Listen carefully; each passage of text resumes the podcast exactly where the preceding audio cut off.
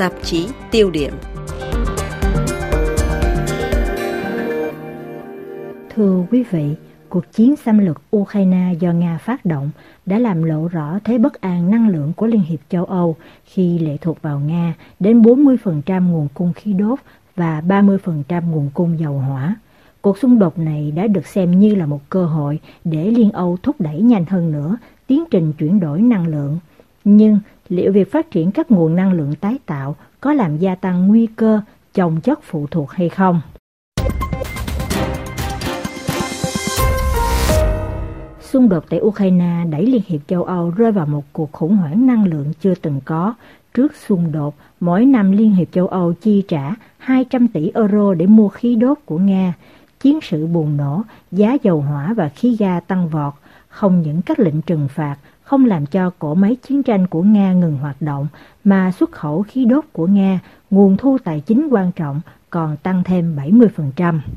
Trước việc Nga dùng năng lượng như là một vũ khí để chống lại các đòn trừng phạt, cũng như là răng đe Liên Âu hậu thuẫn Ukraine, khối 27 nước thành viên đã nhanh chóng chuyển hướng tìm kiếm các thị trường cung cấp nhiên liệu khác, tập trung chủ yếu ở ba khu vực, đó là Trung Đông, Đông Địa Trung Hải và Bắc Mỹ, cụ thể là Hoa Kỳ. Nhưng tại hội thảo địa chính trị do Viện Nghiên cứu Quốc tế IRIS và đài RFI đồng tổ chức ở Nantes hôm 23 tháng 9 năm nay, nhiều chuyên gia về năng lượng cảnh báo những thị trường này khó thể thay thế trong một sớm một chiều 30% nhu cầu dầu hỏa và 40% khí đốt của Nga cho Liên Âu. Một mặt, khi chuyển sang tìm kiếm nguồn cung từ nhiều thị trường khác, nhất là tại Trung Đông, châu Âu vô hình chung lao vào một cuộc cạnh tranh với nhiều nước châu Á như Trung Quốc, Ấn Độ hay Nhật Bản, những quốc gia ngốn nhiều dầu khí nhập khẩu từ bên ngoài. Riêng với Trung Quốc, một phần tư lượng dầu hỏa nhập khẩu lại đến từ Ả Rập Xê Út. Nếu nhìn một cách tổng quát hơn, thì Liên hiệp châu Âu cộng thêm Thổ Nhĩ Kỳ có lượng nhập khẩu dầu hỏa mỗi ngày ngang ngửa với Trung Quốc từ 11 đến 12 triệu tấn dầu mỗi ngày. Tuy nhiên, ông Emmanuel Ash, giám đốc nghiên cứu của IRIS, kinh tế gia thuộc IFP chuyên về năng lượng tái tạo, tại hội thảo non đã lưu ý thêm ẩn sau vấn đề nhập khẩu dầu hỏa, khí đốt còn là một cuộc chiến tiền tệ đang phát triển.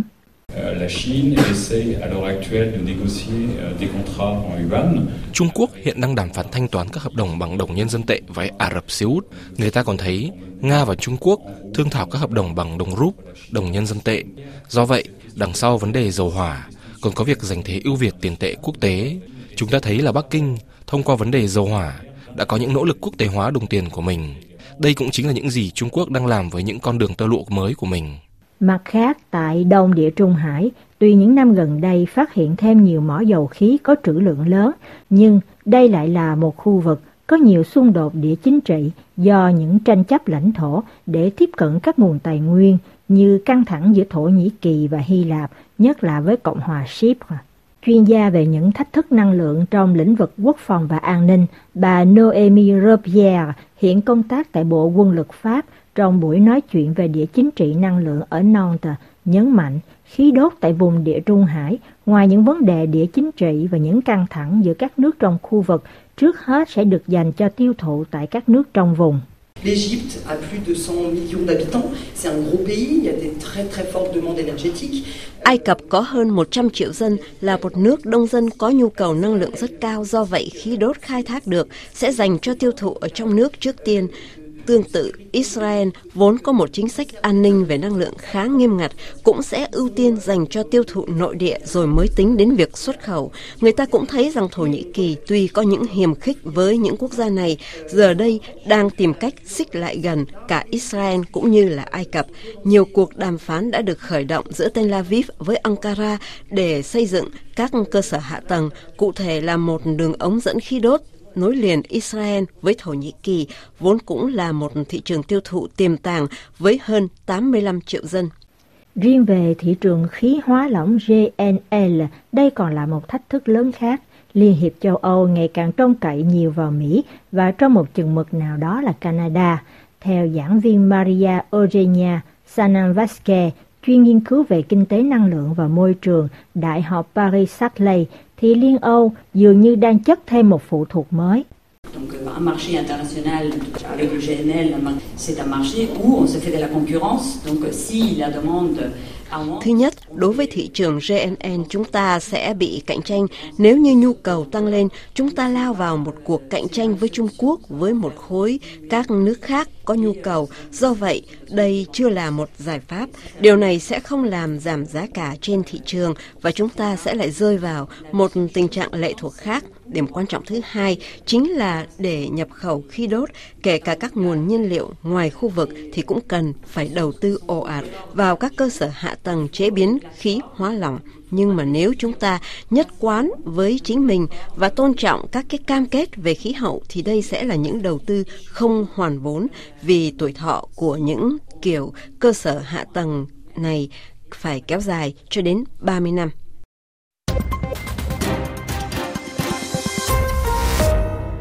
Trục thứ hai mà Liên Âu nhắm đến để bảo đảm an ninh năng lượng là thúc đẩy nhanh hơn nữa quá trình chuyển đổi năng lượng xanh khi cho phát triển nhiều nguồn cung cấp năng lượng tái tạo như phong điện, năng lượng mặt trời, vân vân. Trên nguyên tắc, đây sẽ là những nguồn năng lượng hòa bình, không xung đột và an toàn do việc chúng cho phép hạn chế nhập khẩu khí đốt. Thế nhưng, đối với ông Emmanuel Asher, ý nghĩ này là một sai lầm. Xung đột Ukraine sẽ làm tăng tốc hơn nữa tiến trình phát triển năng lượng xanh, đẩy châu Âu và thế giới lao vào một cuộc đua địa kinh tế, cạnh tranh công nghệ mỗi lúc một khốc liệt giữa các nước. Et notamment, ce qui est très intéressant à, à observer, c'est que on vous parle souvent de la, la compétition sino-américaine. Điều thú vị đáng quan sát ở đây chính là người ta thường hay nói về cạnh tranh Mỹ-Trung trên nhiều bình diện, nghĩa là cạnh tranh thế mạnh giữa hai ông khổng lồ trên thế giới. Nhưng đằng sau cuộc cạnh tranh này còn có cả một vấn đề địa chính trị về sở hữu bằng sáng chế các kỹ nghệ phát thải ít khí carbon. Tại sao ư? Đơn giản bởi vì nếu người ta muốn khẳng định thế mạnh trong nhiều thập niên tới, tuyệt đối phải có nhiều bằng sáng chế, nghĩa là phải có cách tân, rồi sản xuất những công nghệ phát thải khí carbon thấp đó. Ở đây, quý vị thật sự có vấn đề về cạnh tranh địa kinh tế trong chính lĩnh vực công nghệ. Nhưng những công nghệ này lại đòi hỏi một nguồn cung nhiều loại đất hiếm, kim loại quan trọng, đơn cử như chất lithium để sản xuất bộ bình ắc quy cho xe ô tô điện mà châu Âu dự trù phát triển rộng rãi từ đây đến năm 2035. Nhu cầu lithium, một loại vàng trắng theo như cách gọi của giới chuyên gia, vốn đã tăng gấp 3 lần từ năm 2015 để đạt mức sản lượng là 100.000 tấn một năm trong năm 2021. Nếu như nghiên cứu của Đại học Louvain ở Bỉ công bố hôm 25 tháng 4 năm nay dự báo tại châu Âu đến năm 2050 nhu cầu về lithium sẽ tăng gấp 35 lần so với hiện nay, thì bà Maria Eugenia Sanavaske, Đại học Paris-Saclay cảnh báo nguồn cung lithium lại rất hạn hẹp. Pour les batteries euh, des voitures électriques, il vient de 6 sites Hiện tại trên thế giới chỉ có 6 điểm khai thác chất lithium cho bộ ắc quy xe ô tô điện. Trong số này có 2 điểm được đặt tại Trung Quốc và phần lớn thì chất lithium khai thác tại Úc cũng được xuất khẩu sang Trung Quốc. Đây là nơi mà sản xuất và cung cấp đến 70% bộ bình điện cho châu Âu. Theo quan sát của nhà địa chất học Olivier Vidal, giám đốc nghiên cứu Trung tâm Nghiên cứu Khoa học Quốc gia CNRS được France 24 trích dẫn, thì trong bối cảnh tất cả các nước đang bắt đầu chuyển sang năng lượng sạch gần như cùng một lúc, thì nhu cầu nhiều thứ kim loại quan trọng sẽ tăng vọt. Và theo ông, điều đó chắc chắn sẽ gây ra nhiều căng thẳng địa chính trị trong những năm sắp tới cùng với việc phải dự trù chi phí tăng cao và khả năng gặp khó khăn về nguồn cung, hết lệ dẫn. Nhìn từ góc độ này, sau một thế kỷ căng thẳng địa chính trị về dầu khí, giờ Liên hiệp châu Âu có nguy cơ lại rơi vào một thế phụ thuộc mới vào các nước sản xuất các thứ kim loại quan trọng cho việc phát triển các công nghệ phát thải ít khí CO2. Theo ông Emmanuel Asher, thì rõ ràng châu Âu cũng như là Pháp không thay đổi sự phụ thuộc mà là đang nạp thêm các mối lệ thuộc.